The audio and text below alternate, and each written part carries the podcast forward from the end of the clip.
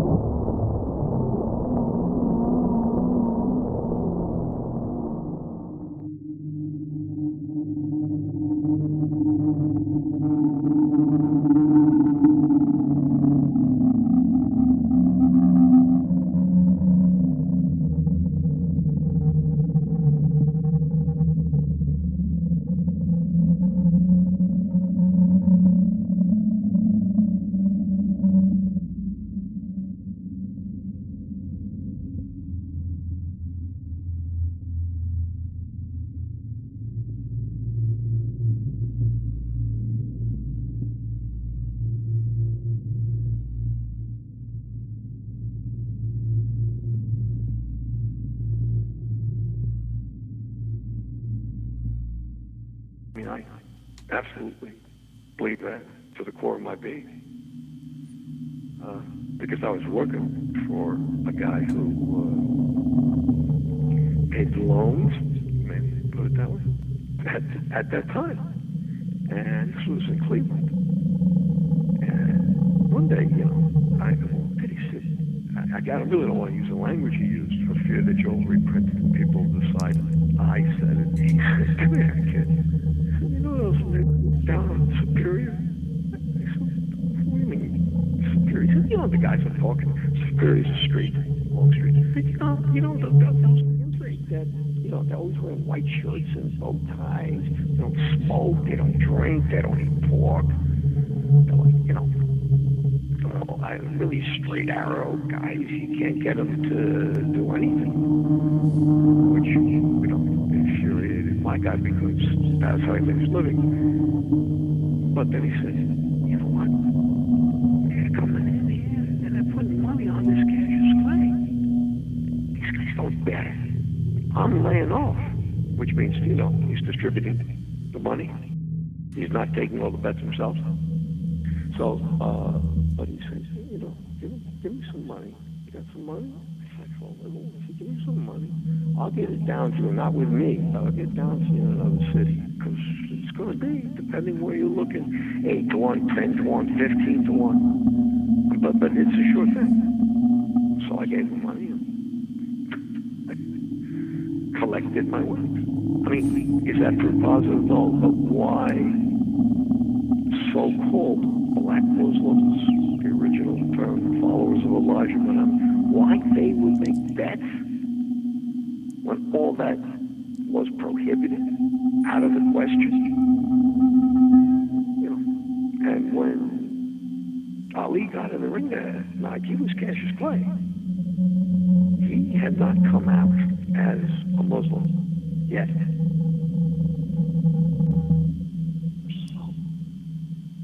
I think uh, there's no question that, you know, Sonny's whole career was owned by Frankie Carbo. And I'm sure they told him tonight's not tonight. I mean, anyone who thinks, uh, you know, boxing was untainted by fixed fights in the 60s is, you know, mentally ill. It's a, it's a ludicrous kind of proposition. I mean, didn't, that didn't make me paranoid. It made me really interested in how little I know. And I thought, you know, I thought I was a real straight-wise guy. And, you know, I dropped, I dropped out of school to get married, and I was working for this person. Uh, and I was making good money. And, you know, uh, they had to go to a lot of places to make this money. You know, there wasn't a lot that I wasn't familiar with that people my age just wouldn't know existed. So I went from thinking, damn, you know, I'm really an experienced guy to, you know, there's like a much bigger world that I don't have a clue about. So I've been in hot pursuit of that kind of knowledge ever since. Um, a whole damn experience, you know, of dropping out and having a, you know, an 18 year old wife that I had to support and what I had to do. I mean, you know, it wasn't as if, uh, you know, the world was my oyster. And if you look at my job history after that, you'll see hot pursuit of truth. Federal investigator for the Public Health Service in sexually transmitted diseases. That's when I first learned about the Tuskegee experiment. And that's when I first learned that people have sex with their own children. And I knew they were, so-called child molesters, but I didn't know. I literally didn't know about it and the tolerance for it. And I went from there to the New York City Department of Welfare, where, it, I mean, if you go in there with your eyes open and you listen, there's almost nothing you can't learn from that experience. Then I, you know, then I went to Biafra and I acted insanity. And I came back, I got a fellowship to study organizing with Alinsky, and that didn't work out for a whole lot of reasons. Then I was stayed in Chicago running this uh, program for urban migrants, uh, essentially Appalachians who came to Chicago to work steel, and when the mills closed, had no place to go. Then I ran uh, to maximum security prisons for so-called aggressive, violent youth. And, you know, by the end of that, I said, this is just crazy. I'm never going to be able to change anything working for somebody. And it wasn't until then I went to law school. And, you know, the only way I could afford to represent kids, because what the government pays you to do that in New York is it, was ten dollars an hour when I started. Okay, you know I was driving a cab nights to keep money coming in, but then I you know picked up a bunch of criminal cases, so I was able to use the criminal defense to finance representing kids. Uh, I mean the books didn't start till quite a number of years later, and it wasn't until then that I was able to say, okay, I don't need to represent shooters, stompers, and stabbers anymore.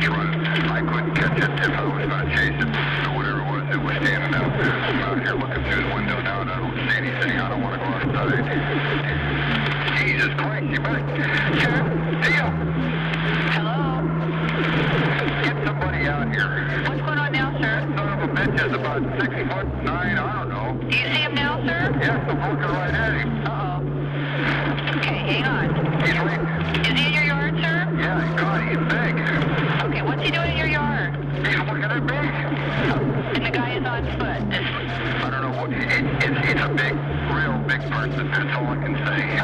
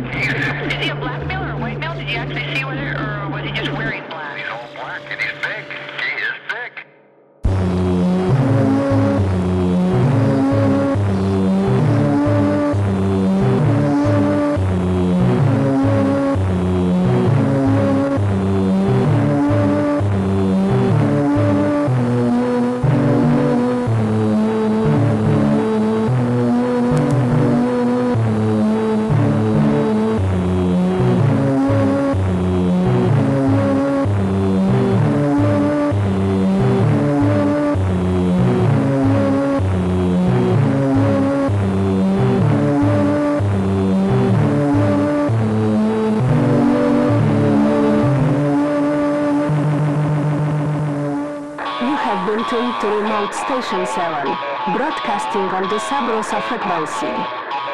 Remote Station 7 is now signing off.